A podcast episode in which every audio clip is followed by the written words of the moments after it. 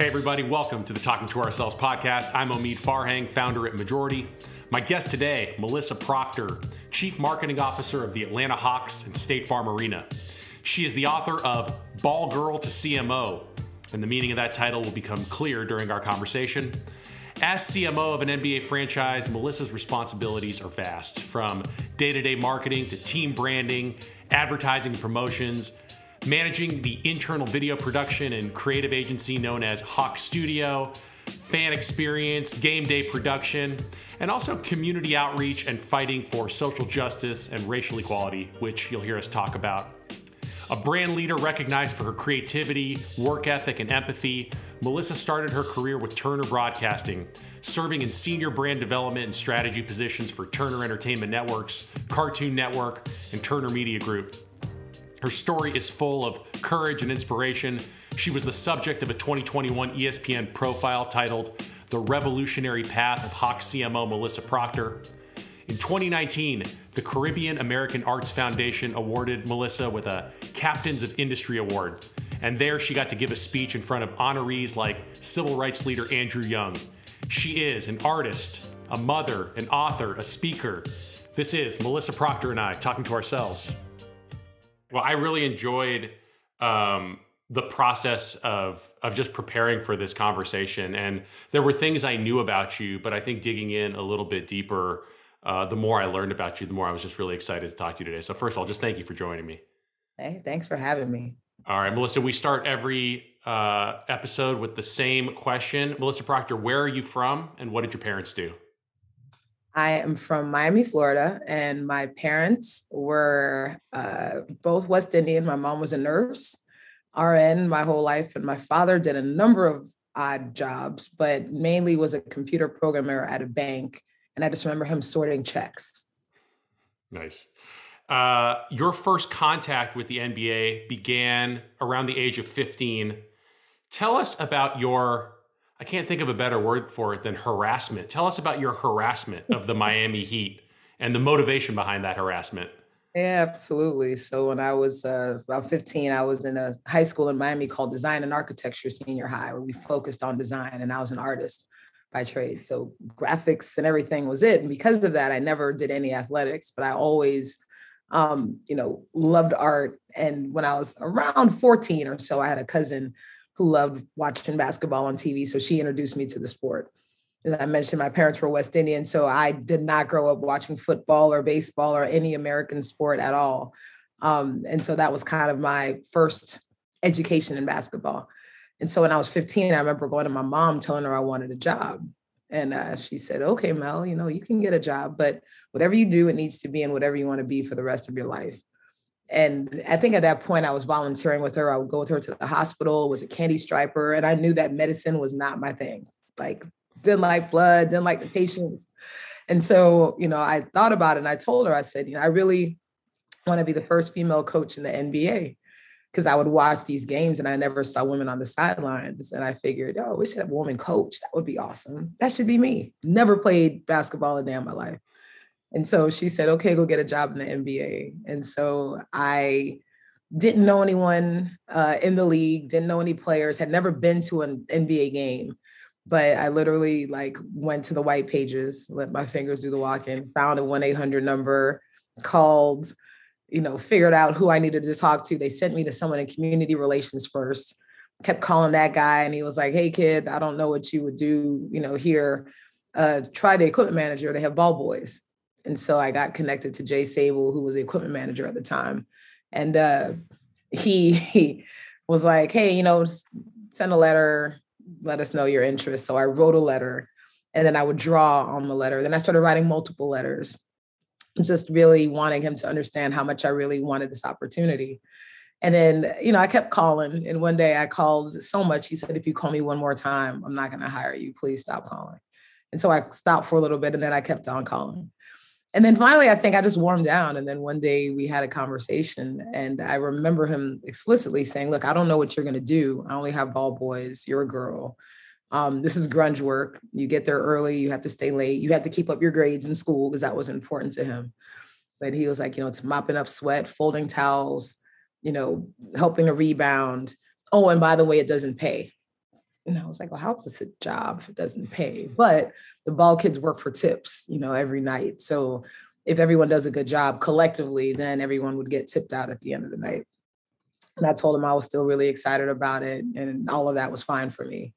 And so one day he finally invited me to come to a preseason game.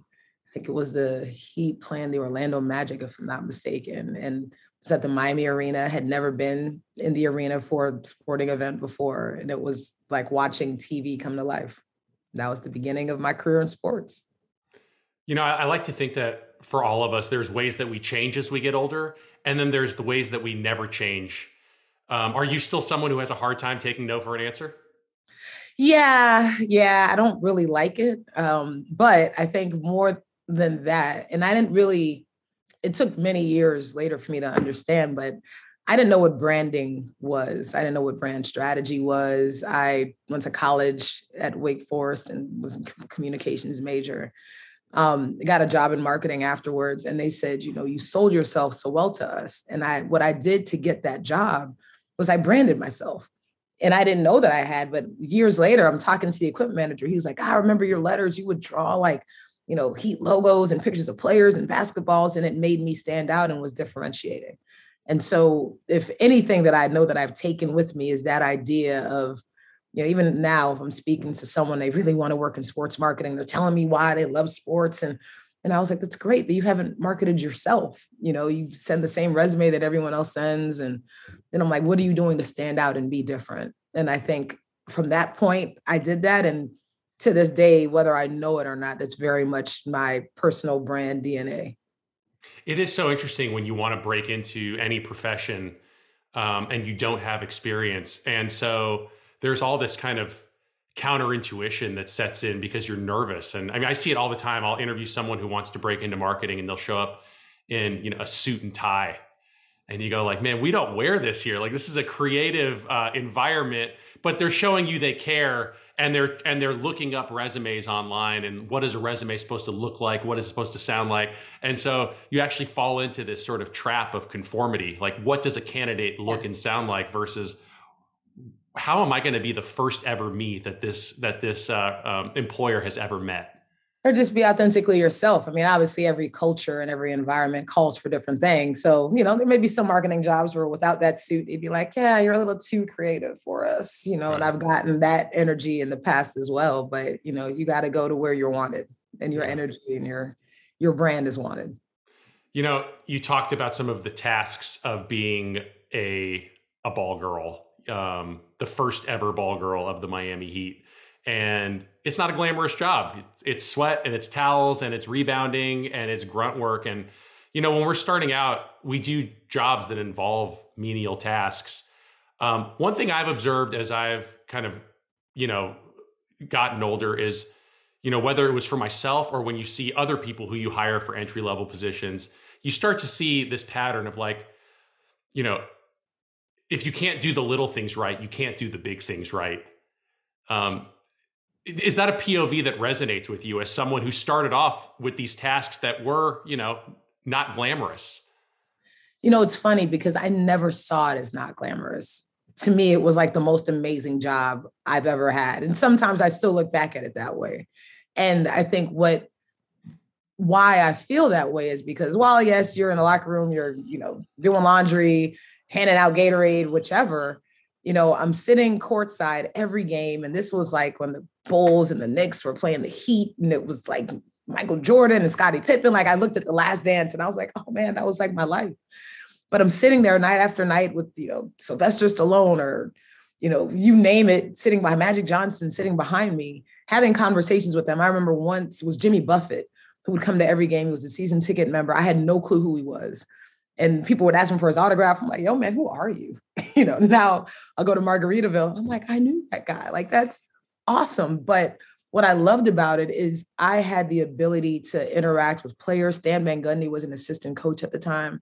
And I would be out there on the court with him because all the guys were on the back. So I'm, you know, setting picks and, you know, helping them run plays for the players and learning about the game of basketball, which is what I truly wanted. At the time, I thought I was going to be a coach.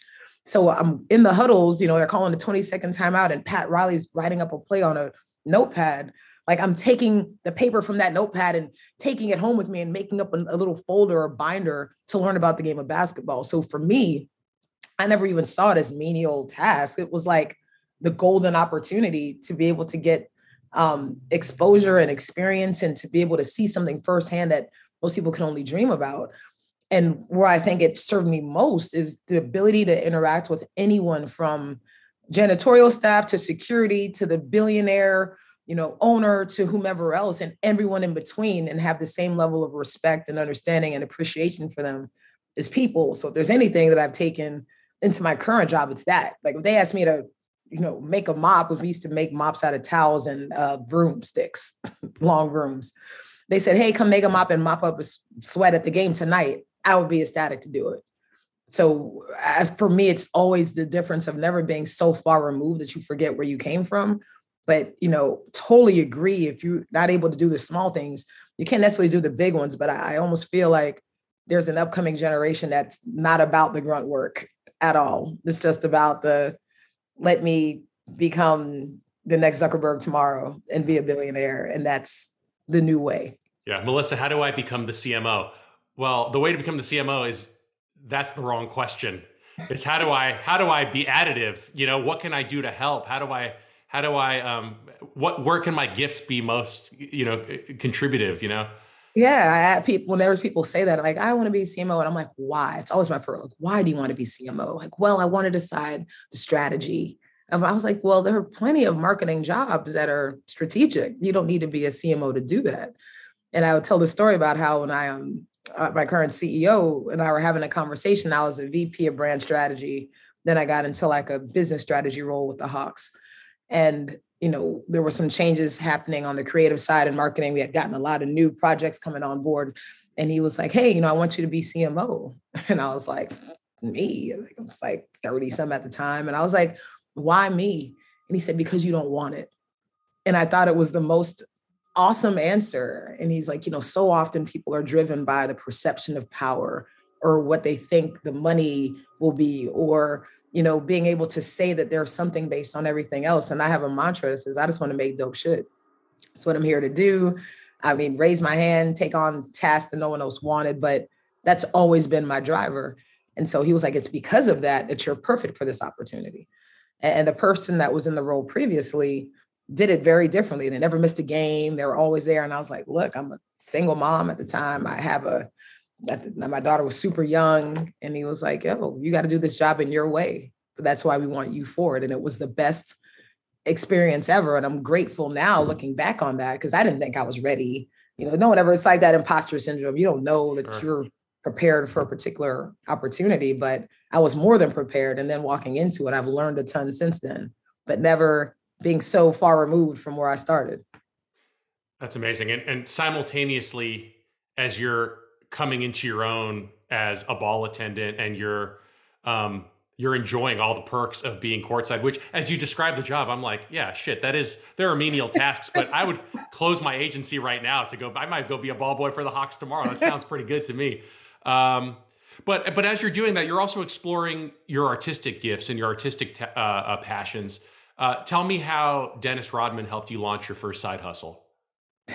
well, not solely Dennis Rodman individually. He was definitely my one of my favorite players for the league. Um, but I had always been an artist from middle school, high school, and I had um, a, a good friend of the family was a lawyer. And I remember I was like creating artwork and selling them to people. And he was like, You need a manager. I was like, Okay. So like at 16, I had a manager that was helping me to put together contracts for my work. I was displaying them in different galleries and exhibitions um, around Florida at the time. And I would design these uh, like prints of my original work. And then I would do Christmas cards every year, but I would give them, to, you know, to the players. And it was actually Tim Hardaway was one of the first players who, you know, saw my work and it's like, hey, my wife and I would love, you know, one of your pieces uh, in our house. And I was like, oh, okay, cool. And so I created this was like a four piece um, uh, acrylic on burlap painting that I had done. And they bought it and hung it in their permanent collection in their house. And it was like, oh, wow, you can kind of be an artist too. And I don't want to be a struggling artist because growing up in the arts, I saw a lot of that and people who had a lot of passion. But I was like, oh, I want a real job, but I still want to be creative. And I always kind of struggled with that because I didn't know what that looked like. Um, but yeah, and it's funny because Dennis Rodman was one of my favorite players in the league at the time. And I remember doing a, a paint, a portrait of him for him. It was like color pencil. Um, it had like a Pearl Jam tape, and I just read his book when he did this whole big thing in the wedding dress. Um, and I, I loved it. And so I created this piece of art and we played the Bulls one day and I gave it to him outside the locker room and he like looked at it and I remember he had like glitter fingernails and like a purple backpack and he's like I love this. I'm going to put this up in my house in Chicago. And I was like wow this is so cool. This is I swear to god my last question about the ball attendant era and it's the most important question of all. Based on your personal experience who is the sweatiest player in NBA history hands down Patrick Ewing. Like, there's no question. And it was funny because every time we would play the Knicks, like he would just sit there and sweat like buckets would just drip when he was at the free throw line. And I remember like we would talk about it as as ball kids, like, oh man, you got to double up that mop tonight. You know, Patrick's out there. So we're you're going back and forth. And I remember one game in particular, um, the Heat were playing the Knicks and Kurt Thomas was on the Heat team, and then he went over to the Knicks. And I remember I was it was a fast break, and the guys were going back and forth, and then I think someone fouled, and they were at the free throw line, and Patrick's doing what Patrick does and just sweat dripping. And I see it, and I was like, all right. So I run out to you know mop it up on the free throw line, and I had to keep going over it because it was wet. You know, you can see a ball kid sometimes will put their sneakers on it to make sure it's not slippery. It was super slippery. And I was so focused on trying to get it out, my mop broke. Like the whole stick came out the top, and then the play started coming my way. So I remember I had to pick up the mop from the floor and then grab the stick and run before I became an ESPN highlight. And I looked over and Kurt Thomas is dying laughing on, on the bench. Like all the players are dying laughing at me. And I was like, oh, oh, Patrick Ewing. Oh, Patrick. Never forget it. That's amazing. So, a- after studying art at Wake Forest, uh, you catch wind of an internship opportunity at Turner Broadcasting. Uh, tell me a little bit about the the not so traditional resume you used to get that internship. Very much in the vein of where we started this conversation. Yeah, yeah, very much so. And so at Wake, I actually went to Wake Forest on an art scholarship, but I was a communications major. But you know, I loved writing and scholarly articles, and you know, it was very academic at the time. And I did, I was a studio art minor. And so I was still, you know, pursuing my art. Um, but the funny part, you know, senior year, you don't know what you want to do with your life. Every summer in college, I would go back to Miami and volunteer with the Heat, helping out with the draft, free agency, you know, all different sorts of stuff. But that senior year, I was like, well, I'm going to work for the NBA. That was my goal ultimately. And so I applied for a management training program at the NBA headquarters. Um, and then just to be safe, I applied to stay at Wake Forest um, in the comms department because that I loved communications. I was great with the deans and the professors. Um, and I did an interview for the NBA gig, had Pat Riley and Alonzo Mourning write me letters of recommendation. And then I did my interview. I thought it went well. And they called me back and they said, you know, you were awesome. You're too creative for us. We're a business. And I was crushed because that was my goal. Um, later I learned, you know, a lot more about the NBA. And I was like, I probably wasn't the right cultural fit, you know, at that time. And then Wake Forest turned me down and said, You're too, uh, we, de- we think you're destined for bigger and better things. So we're going to, you're using this as a crutch, which I was. You know, like, we're not going to give you this crutch to fall back on. And so it was actually a woman named Beth Hutchins in the communications department at Wake that told me about Turner. And they had an internship program called the T3 program, the Turner Trainee Team and uh, all it was like a huge flyer that said send us your talent in a project. And she knew that i was creative. She's like i saw this and thought of you. You know i think you should apply. I didn't know what turner was. I never been in atlanta kind of watched tv but i knew cnn i knew the brands. I just didn't know the parent company name. And so i did my research and was intrigued by it. And so in order to send my talent in a project my first thought was i'm going to make a powerpuff girl that looks like me because they don't look like me and I can't sew for shit. So that was terrible. But I ended up designing a Powerpuff Girl. She had locks, was holding a little briefcase. And I was going to sew it and then have the briefcase contain slides of my artwork because that was my talent. So it's my project. I bought all the materials and started sewing, and it was not for me. and I knew very quickly that this was not going to be a good thing. And so I thought about it and I was like, oh, you're a designer, just design something. And I had an IBM ThinkPad. And with it, I designed a magazine. It was a TV guide all about myself and my brand. And I included my writing samples, that sketch of that Powerpuff Girl, um, all of the, I did prints of my artwork. I wrote a bio about myself, had some creative writing samples from a class I took in college, um, pictures of my parents and family at the time. And when I finished putting it together, I had so much fun in building this, called it a T3 TV guide, building it out um, that I, when I completed it, there was a woman who uh, worked in the printing office at Wake Forest's library. And she was like, This is so amazing. I'm going to print these for you for free. I'll make like 20 of them. And I was like, I only need one. She's like, No, you got to get this. I want one for myself. You got to give them to people. And so I'm glad that she did that because I still have like two left. But it was one of the most amazing things that I had created. And when I send it in to Turner, they said, You sold yourself so well to us. We think you would do an amazing job of selling our content to consumers. And that's how I got my first job in marketing. I never took a marketing class in college because it was a different sort of path at Wake. Um, but yeah, that was it. And so I, I, have a book that I wrote from ball girl to CMO, and I actually wanted to include that uh, T3 TV guide in the back because so many people are like, "Hey, how did you get your job? What do you do?" And I was like, "You got to stand out." And so by creating that, and it was more the love of why I made it, to know that you know it can still inspire people to this day. That was like 2002. And so, you know, 20 years ago to now, like it still resonates, and that's awesome. From Ball Girl to CMO, available on Amazon, wherever wherever you get your books. Is there an audio? Is there an audio version? There isn't an audio one yet. It's funny because everyone is like, you should read it. And I was like, I respect VO talent. And I know that I am not that. Um, but yeah, I think I'm going to work on one for this year. That's one of my goals. That's awesome. Now, uh, after some years at Turner, uh, in 2016, you're promoted to Chief Marketing Officer of the Atlanta Hawks and State Farm Arena which brings us to present day. I think let's just start with this because I think there's some mystery about how marketing jobs compare in the sports world. Um, so, just for listeners, what are maybe what are some of the primary tasks and objectives of the CMO of a professional sports team, and how similarly or dissimilarly might you compare it to being the CMO of a of a traditional consumer brand? You know, it's funny because I don't think there's anything traditional about a CMO title anywhere right now because it really just depends on your industry and where you are and what's happening. And so, you know, I think my job before the pandemic, during the pandemic, and after are almost three different jobs. Um, ultimately, at that level, it's motivating and managing a team of leaders. You know, I can't do all things. And so I spend most of my time in meetings, answering emails, lots of Zooms. Um, but you know, overall, people will say the idea is, you know, butts and seats. That's traditional viewpoint of a CMO for a sports team.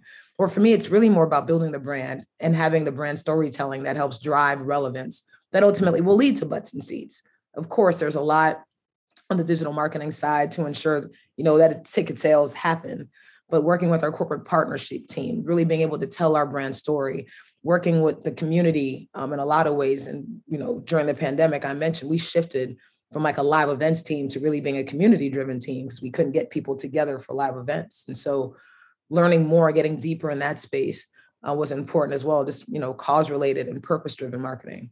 But, you know, the combination for me as CMO of an NBA team, when I tell people I have about nine different departments that report to me, and it's everything from our game day presentation so thinking of our, you know, PA and what's happening in the arena, mascot, dance team, it's in all of the amazing uh, content that happens on the boards, whether it's video content, graphics that you see, to our Hawk Studios team that creates a lot of that content, or an internal creative agency where they're focused on all of our video and creative motion graphics, all of our social content as well traditional advertising and promotion but then it extends to corporate social responsibility. It extends to you know basketball programs where we're doing camps and clinics around the city for youth or hawks at home which is our virtual version of that in addition to brand merchandising. So our store every piece of merchandise every collab that we're doing with different artists or designers in the city. Um, like it's it's expansive in what it is. And i think if i was a cmo at any consumer sports brand or maybe bigger company because we're about 400 people full time And I think the perception of an NBA team is that you're a thousand person organization, just like, you know, the NBA would be. And I'm like, we're really small. You know, I think of it as a mom and pop with international brand relevance, which is a very interesting place to be because you're connected to the NBA, but you're still a pretty small organization, which means I wear a lot of hats. Where I think more traditionally in a bigger company, I wouldn't have as much uh, overview of as many different departments or of things as I do because there would be different leaders probably in place for stuff like that. Um, but the coolest part to me about sports is it's constantly innovating. So just depending on where the world is from streaming and distribution and how that's going to work to now the NFT world and you know sports betting and what that becomes in the future like there's never a point where I feel like okay I got it. You know, long gone are the times where there was an off season and then people kind of went away for the summer then came back when the season was starting up you know between summer league nba 2k you know the g league. There's so many things happening and you know being in this position for me is awesome because it's the perfect blend of both creative and strategy that come together to be able to impact change on all those things. Yeah and i think about it in the context of uh, working with a company like verizon which at its core is this it's a retail machine and their job is about sending you to the store and purchasing plans and purchasing phones and incentivizing you with deals and it never stops. And then there's this layer that sits over it and they do a super bowl spot and the super bowl spot is not about phones and it's not about plans.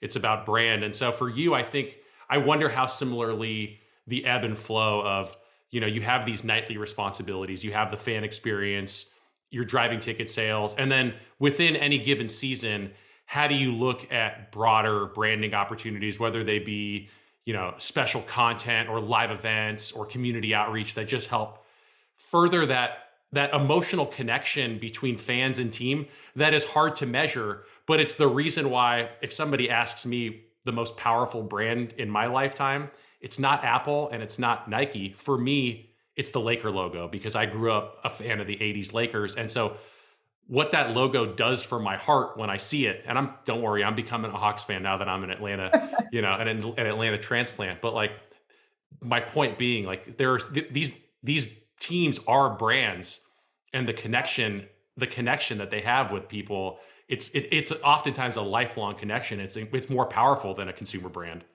Uh, a hundred percent. But I'd also say, you know, we talk about how sports has the power to unite people unlike anything else. You know, I was watching the Super Bowl the other day, and it's you know the numbers of people all over the world that are like glued to a television set. You know, sports evokes that level of passion you mentioned, and not everything does. But I think what's you know interesting for me um, as the leader of that brand, you mentioned consumer products. I am probably in this seat one of the few CMOs that cannot help define their product in any way. So if you're Verizon, you may, you know, get in on the phone. Hey, here are some new things we can add services. Pizza, you may work in innovation, be able to decide what toppings to put on, you know, consumer research, which great. I have no control of my products, whether we win, whether we lose, who we draft, who gets injured. And so it makes it such a different task in terms of how you build that brand. Because yeah, you got to be ready for the ebbs and flows of the season, you know, and I can be aware of who's in my 150 mile radius from a marketing perspective to know what may be you know more relevant versus not in terms of in-game activation. But win or lose i still have to make sure this brand is relevant. And so it's easy and awesome when we're winning but when we're losing it's so challenging because you know you can try to lift some other levers but you know these kind of got to ride the wave. And i think that's probably the biggest differentiator between being a sports cmo and working for any other product are you pretty much at all 41 home games uh, for the most part, I try to go to as many of them as possible. Um, I, I, have a daughter and she's in school, and so sometimes it's like, hey, I might be there for the first quarter, or come and just check on the team. And I'm really there to help, you know, motivate them and to also be eyes and ears and look around and say, hey, do we need to make changes here, or let's evolve this, or let's think about that. But I try. I don't make all of them though. That's what I'm so curious about. Like, what are your typical movements during a home game? What are some of the things you're paying? attention to that in your mind separate a successful night from a less successful night on a marketing level? Well, I will say that we have a rock star team, and to be number one in you know fan experience within the entire NBA means that we're doing something right. And I was sitting with uh, Grant Hill one game recently, and we were talking, and he was like, "You know how many people tell him, you know, whether commentators, ex players, when they come to a game at State Farm Arena, they're like, this feels like a party. Like it feels so different than other arenas. And I've gone to a couple of games in other cities and I get some of the differences, but we've had to evolve that over time. But really being true to Atlanta and understanding your target audience across the board. And how do we keep home court advantage? That's the main goal overall. So on a game night for me, it could be anything from visiting suites or if we have any, you know, VIPs or people that are at the game that I need to make sure that I see or have a conversation with a lot of times hosting folks at games but I used to be a basketball fan that could go and have a drink and cheer for my team. And now I cannot. I can't even see the game experience anymore because I'm listening out for the music. I'm wondering why there may be talent on the court after the whistle blows and we know we need to leave. Listening to the VO um, of what's playing in the building to make sure the audio is, is good, you know, understanding what the PA is saying and ensuring that if we are giving an award to someone that, you know, the way that the camera angles are on them and what's being said on the script, you know, come together. There's so many subtle nuances looking, especially with our corporate partnership team, for doing something that's a sponsored asset in arena, ensuring that that comes off without a hitch. And then understanding with the ebbs and flows of the, game, they're producing it like live television. So if we're down, what are we doing in order to motivate the crowd? You know, sometimes we may have a particular piece we were going to run for a partner that we have to scrap at that moment because it's not the right thing for home court advantage. So we always keep that lens on at first. Replays, making sure that ownership can see replays when it's time to that they really need. There's so many elements. And so that's just in the bowl, walking around the concourse, going into our store, like all of that is a part of, you know, my responsibility and my team. And so any given game day, I'm ripping and running most of the time. And then I actually try to sit and watch the game and cheer as much as I can. Well, generally speaking, just being at an NBA game in any city is my happy place, and the closer I am to the court, the happier I am. And and I've you know I've lived in some great NBA cities, but I shit you not, the first time I attended a Hawks game prior to living here was really the first time I knew I wanted to leave New York and move to Atlanta. Like the the the environment of a Hawks game played into my math of well, what do you want out of life, and part of that is professional fulfillment, but part of that is what are you doing during your downtime when you're seeking joy and when you're trying to share moments with your kids? And I feel like nowhere else is the diversity, the culture, the identity of Atlanta more beautifully on display than at a Hawks game. Um, what are some of the favorite ways that you've been able to tap into that unique Atlanta identity during your tenure as Hawks CMO? You know, I think so much of it is just really being a part of the city you know, like going out, meeting the people, understanding kind of what's happening. We actually just created a new position um, within our organization uh, on entertainment industry relations because knowing that we're in Atlanta and the entertainment industry is booming, not just from a music perspective, but you know, film and production and the rest. At first, we would, you know, kind of reach out to folks and get some inbound, like, "Hey, this person wants to come to the game. This person," but we wanted to be more intentional about how we not just make those relationships, but grow them over time. And whether that's visiting a set and handing out, you know, jerseys and inviting, you know, uh, cast members to attend a game, or if it's pop-up concerts, I think during our playoff run, we really got smart and savvy at how we can amplify our game experience.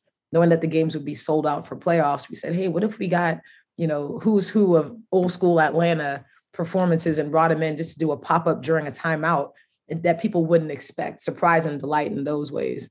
And so I think there's a number of different levers that we utilize, but it all starts with like being a part of the culture, going out into the city, building those relationships. And then whether it's acknowledging folks in the community that are doing great things in game. I'd say one of the biggest things we've ever done as an organization was, you know, during the pandemic when we opened up our building to early voting. We would say that was one of the biggest community activations we've ever done. And I've had people that have literally said, you know, after seeing this MLK, you know, uniform or jersey that you guys did, and then, you know, how you opened up the arena for voting.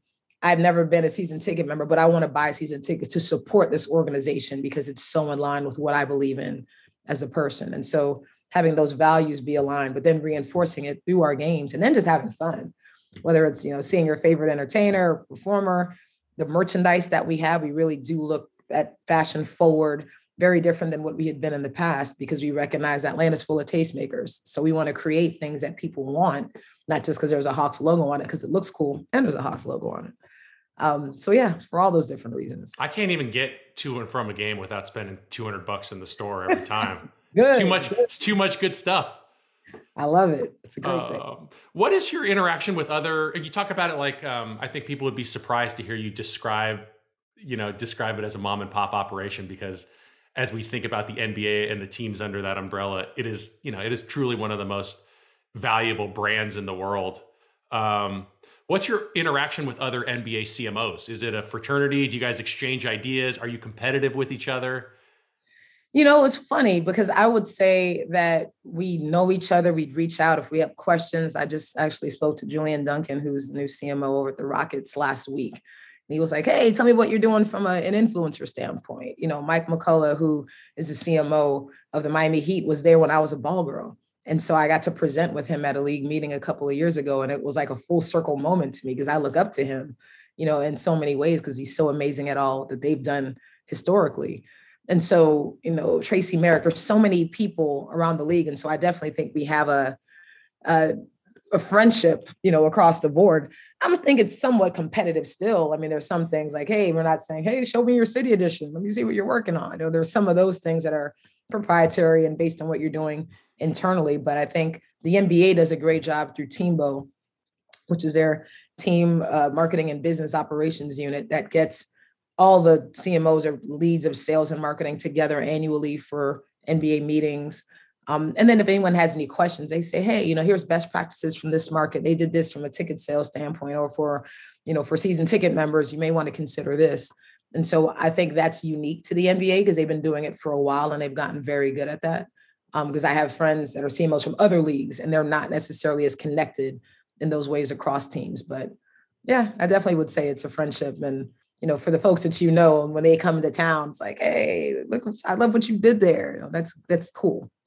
Well, and they talk about like, you know, there's only 400 guys at any given time who are who get to say they're in the NBA, and there's only 32 guys who get to say they're coaches, and there's only 32 people who get to say that they're the CMO of an NBA team at any given moment too. So, you know, it's a pretty tight knit group, I would think. Like, if you really wanted to connect with somebody about what the real pressures and opportunities of the jobs are, there's only 31 people you can really talk talk to about that with the, the utmost candor.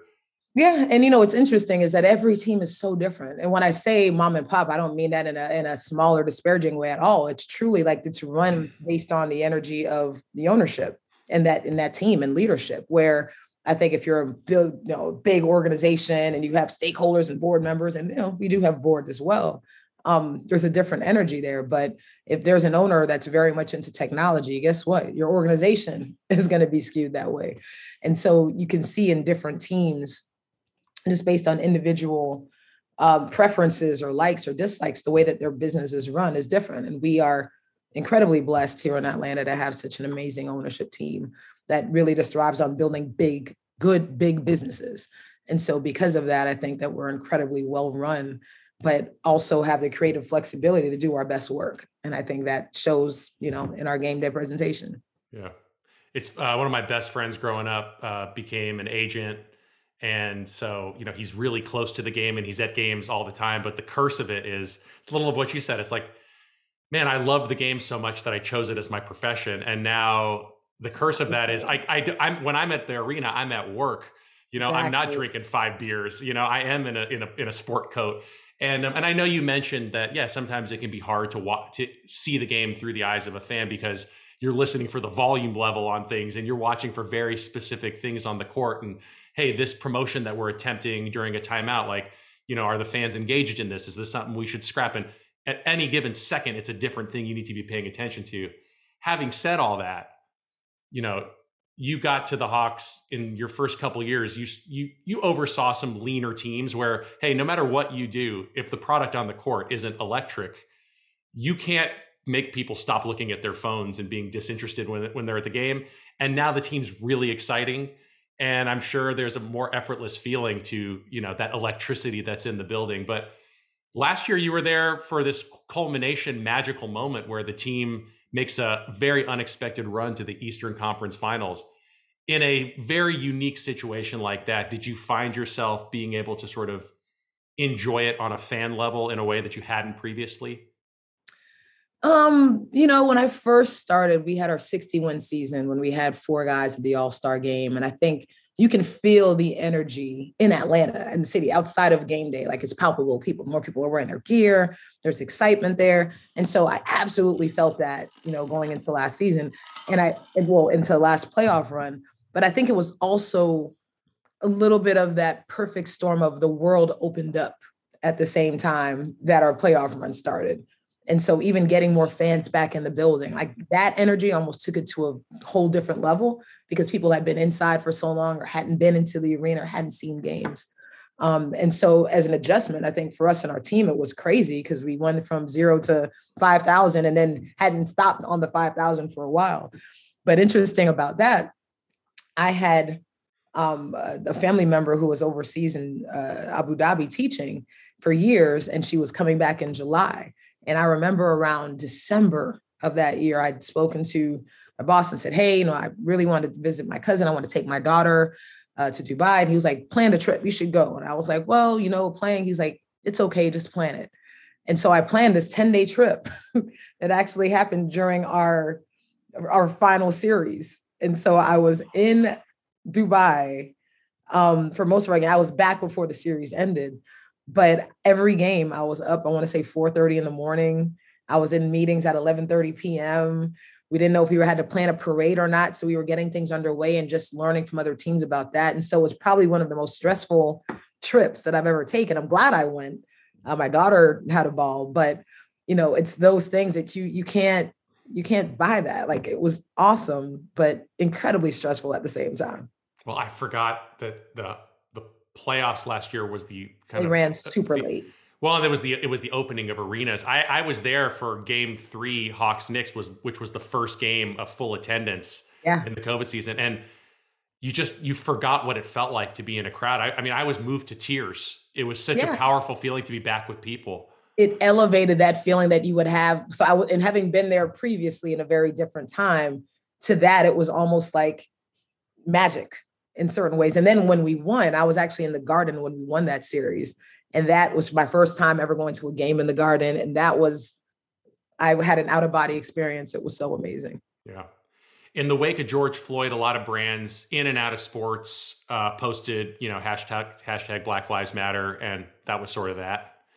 You've taken social activism multiple steps further. Um, under your leadership, as mentioned, the Hawks became the first team in the NBA to open up their building for early voting. Uh, you've led partnerships to create access and opportunities for people of color in the community. I just wonder, how do you think about the role that you play in the broader community above and beyond the product that's on the court or the relationship between sort of fans and teams on the most kind of transactional sports level? Yeah, I mean, we say that we're true to Atlanta, but we genuinely mean it. You know, so for the pandemic, it was like, what does our community need right now? And food insecurity was huge. And so we really dove into that for every you know black lives matter hashtag we had our ownership come out at the very beginning and said hey black lives matter there's no in between. But having strong footing and perspective in that helped our entire organization because we knew where we stood. We didn't have to tiptoe around or dance and think of you know what should we do how should we respond which was helpful. But then we took it a step further as an organization and decided you know put your money where your mouth is. And the idea of looking at economic empowerment for people of color as the way to really get some sense of, you know, equity was something that our ownership believed in and invested in. And so we as an organization have kind of taken that a step further and built programs for entrepreneurs here in Atlanta, even with our MLK uniform, deciding we were going to donate 100% of the proceeds back to women entrepreneurs in the city of Atlanta that we could actually go and give and be participants in their programs and help to, you know, I was teaching master classes on marketing. So it wasn't just doing it, it's also creating the programming behind it, not just cutting a check. And so I know that's something that we as an organization believe in that we're going to continue to do regardless of what's happening in the news. Yeah. Uh, in your book, From Ball Girl to CMO, which we mentioned earlier, you talk a lot about self reflection and you present a framework for defining guiding principles that anyone can use to help direct life decisions. Uh, can you share a little bit of what those principles are, some of those guiding principles? Absolutely. I call them my starting five. Um, and I've had mentors that kind of share the importance of guiding principles to me. I didn't understand it when I was young, you know. And I remember when I graduated college and I started at Turner, I didn't know what branding was. I met a woman named Jennifer Dorian, who was the head of branding at the time, who was amazing. And so I decided I wanted to pursue that. And I went to grad school in London, focused on brand strategy, came back to Atlanta, and I wanted a brand job. And there was nothing there. And so I kind of had to do the job I wanted before I got it. And it's funny because like maybe three years later, I got my first brand job. And it was like, all right, you know, I think I was a director of brand strategy. And then I had no idea what was next. I was like, I can't retire now. I was like 25, 26. And so it just really got me thinking in a different way of how do you, what does success mean? Because if you're doing it to chase a title, once you achieve that title, then so what? And so the idea of these guiding principles are more like a set of values and filters that I'll look at at any opportunity in my life. And if those things ladder up to my guiding principles, then it could be a good decision for me. Um, and so for me, my first one is the ability to be both creative and strategic because I was in all creative jobs, you know, back in the day as a designer, and it wasn't for me. I've been in all business strategy jobs too, and that wasn't for me. But when I can blend those two things together, that's when I know that it's success uh, for me. Um, my second is I get bored really, really easily. and so I need to be adding more tools to my personal toolbox. That could be taking on a new department, new tasks, like new industry, whatever way. But if I could do a job in my sleep, I don't want it. So if another NBA team tomorrow says, "Hey, come be CMO of this NBA team," I don't think that that would be something I'd be interested in, based on that fact alone, unless there was something drastically different about it. Um, the third, my mom was really bad with money growing up. Uh, I actually I had everything I could ever want or dream, but then when she retired, she had nothing, and so I ended up being a caregiver to my mom when I was a freshman in college because she went on disability, and so I always thought of that. And so I think now that I have a daughter who's seven, I want to make sure that I don't repeat those mistakes. So being able to pay my bills on time used to be the guiding principle, but now it's investing in her future and establishing some sort of generational wealth. That's really important to me. Um, my fourth one is I really believe there's no such thing as work life balance because sometimes the balance will be work, sometimes the balance will be life. Um, but I believe in work life harmony. And if you can find harmony in between, where if I need to leave you know, my office at three o'clock on a Thursday to go to a swim class for my daughter, knowing that I can do that. Um, but also having the flexibility to go take a trip to Dubai during the NBA playoffs in a critical time, but knowing that work can still happen.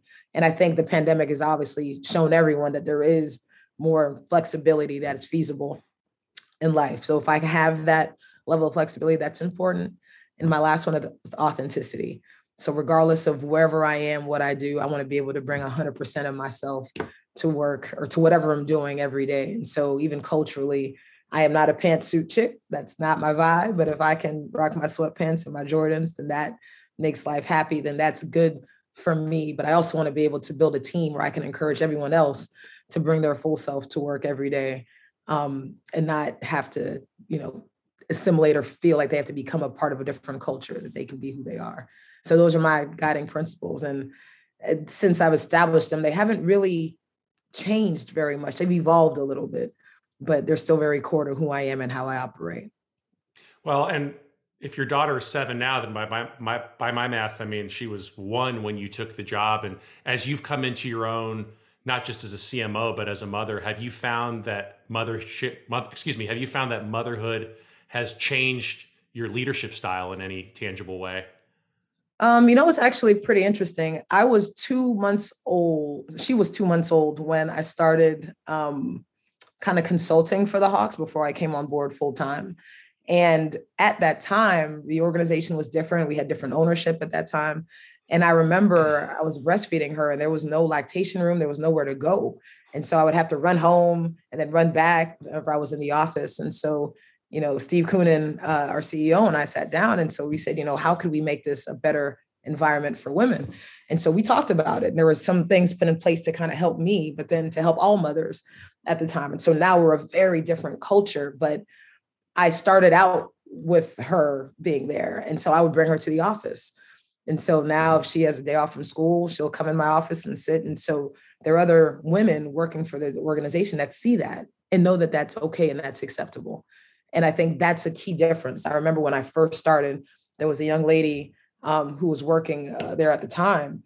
And she said, wow, I've never seen a woman be vice president with a child, you know, in this company. Um, because the thought process was whenever a woman had a kid, she either got demoted or left the company based on the demands of sports. And I was like, that's terrible. But even just me being there with my daughter and bringing her to games and having her come even when she comes now, like she'll walk, everyone knows her because they've seen her grow up. You know, I love that, but I also love that I can set the example by being an example, you know, and doing that. Yeah. And I think uh, the final question, it's a big one, which is after becoming famous for your persistence to get your first job with the Miami Heat, do you find that young people wanting to break into sports use that as an excuse to call and email you incessantly about mm-hmm. wanting a job and not taking no for an answer and pounding the pavement? Is this the curse of persistence that you've you've cast upon yourself? It's so funny, but no, not at all. You know, it's interesting because I had so many great people that opened up their doors, had informational meetings with me, you know, and I'm grateful for it. And now I, I made a commitment to myself early on. I was like, I'm going to help everybody I can, you know, and then LinkedIn happened. And there's no way that I would be able to respond to every single note that I get that says, Hey, I'm in college, I'm a sophomore, junior, senior. I just want to pick your brain and talk to you about how you got to where you are. And part of me is I appreciate that energy, but I think the the persistent part of me is like, you didn't even try. You know so i really i've now been much more like i can't respond to all those messages. I have a book. I wrote a whole book about how i got there. So someone's like hey i read your book. I have a question about this specific thing i respect that so much more because it shows that they took effort. They didn't just google or read an article They're like hey let me just send a generic one line and so a lot of the work and the effort that i put in i don't think people really do that anymore. It's very rare that someone takes something to the next level where they would send something in the mail or you know really try to stand out above and beyond hey i just really want to talk to you. Yeah. hey a, a dm you know like people are so it's just it's too it's not it's too easy but and i'm accessible you know like i'm there. See me at a game and there are folks that have been like hey i'd like to sit and talk to you. Cool let's let's do it. But it's a different world these days. It's a completely different world. People are not as persistent as you might think. I mean, there's At so many all. times where I feel like if someone knew how to come correct and like show me they wanted something, I would, I would, it would be such a breath of fresh air. I and what, love it. Yeah. I love it. Well, and and and that that um, can I pick your brain or can I talk to you? It's like it's such a flawed approach. I haven't written a book, but it's like everything that I think about advertising and everything that people way smarter than me think about advertising exists on you know 60 episodes of a podcast. But but your question is about how i can help you who is a stranger versus like why don't you think about this a different way? Which is yeah what if you came to me either with a really specific question that showed me that you were tapped in or had a curiosity that was worth my curiosity or with here's a way that i think i might be able to be additive to you versus hi, I'm a stranger. Here's how you can help me. You know, it's just, it's very hard to get a response when that's your approach. Yeah, I have a whole chapter in my book on how to be an asset, not a liability when networking. And it's 100% about that. Even if you get the time and you get the 30 minutes, if you make it all about like, I want a job, I want to know, I, I, I, nowhere in that have you been an asset to me at all, other than a liability on my time. And so, really asking people, what are your points of pain? What are your passions? What keeps you up at night? Whatever it is, and then offering something. It could be then, could be after the session, whatever it is, but something of value that really lets someone know that, oh, wow, you really thought about this. But I feel like people are much more selfish and a lot less selfless in terms of how they approach even networking. Yeah. Before I let you go, I did notice in the ESPN profile about you, you it ended with you saying, you don't know what you want to be when you grow up. You're still a young woman, but you've also reached incredible heights. What do you mean by you don't know what you want to be when you grow up? You know, when we were talking about even being an artist, I knew I didn't want to be a struggling artist, but it was like I was always like, what, what is that creative job? You know, if someone asked me freshman year of college, I had a good friend, Sandra. She knew she was going to be a doctor. She was pre-med, that was her route. She's now a doctor living in Pittsburgh doing well asked me what I wanted to be, I was like, I don't know. It's cool. I kind of fell into communications because I liked uh, cultural anthropology. I took a class and I wanted to know why people did what they did. So my curiosity led me to anthropology and actually dropped the major my sophomore year. So I ended up becoming a communications major based on credits. People like, oh, that's the easy major that all the athletes take. I loved it, so I didn't even care. But through all of that, like, what are you doing it for? What are you doing it towards? And I was like, I don't know. So even right now that I'm CMO of this NBA team, people are like, "Oh, did you always know?" I had no clue. You asked me nine years ago before I got this job, would I be? I'd be like, I that sounds cool. I have no idea. I wouldn't say no, but I wouldn't say yes. And so when I get the question of what's next, where do you go after this? I have no clue, but I know that I have my guiding principles. So as opportunities or you know things come up, I always will have a conversation and bet it against that. But you know where I am right now is fantastic, and I appreciate you know all that I'm still learning and growing in on a daily basis because the world is evolving. Um, but yeah, so when I say I don't know what I want to be, like I truly don't. I just want to live a happy life. Yeah. Well, Melissa, my big plan is to sell my company to a holding company in 20 years and then become the Jack Nicholson of State Farm Arena. So if your guide, if your guiding it. principles keep you in this role long term, I, I, look forward to getting to know you much better from my vantage point, sitting courtside at Hawks games hey, for the next 40 years. About 20 years, man. I want to be sitting there with you. That's that's the goal. it was so lovely talking to you. Thanks for making the time, and thanks for your story and, and all the inspiration um, that it holds. And and go Hawks. Go Hawks. Thank you so much for having me, and I appreciate the invite. I love this. Okay, talk soon. Thanks. Take care. Okay, thank you so much to the great Melissa Proctor. Thank you, as always, to JSM Music and the executive producer of this podcast, my friend, Mr. Jeff Fiorello. And as always, friends, if you're enjoying the podcast, please subscribe, rate, review, share it with a friend or colleague. Send it all agency at the agency that you work at. Tell everyone that you work with to listen to it. If they don't, they don't care about their jobs and getting better at what they do. And that's just a blanket statement that I'm prepared to defend. And until we talk again, peace.